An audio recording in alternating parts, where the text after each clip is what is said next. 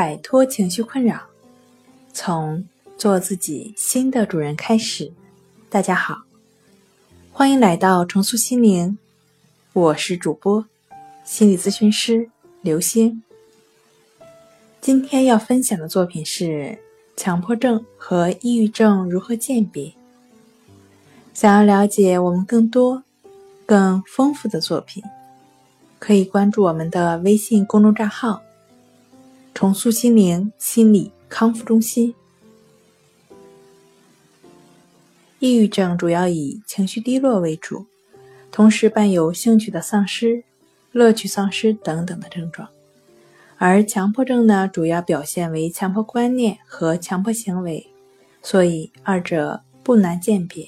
但是，临床上会有强迫症状伴有抑郁症状的案例。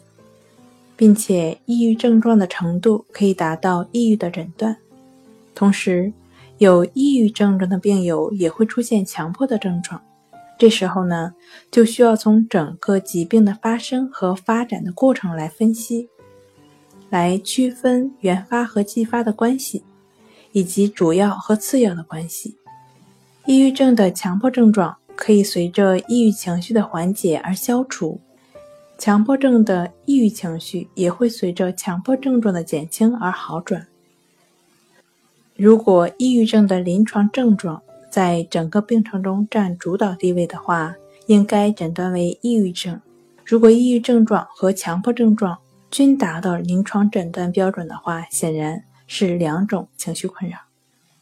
好了，今天跟大家分享到这儿，这里是我们的重塑心灵。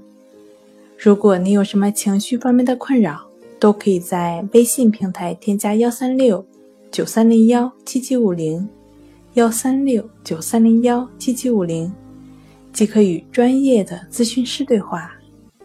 你的情绪我来解决。那我们下期节目再见。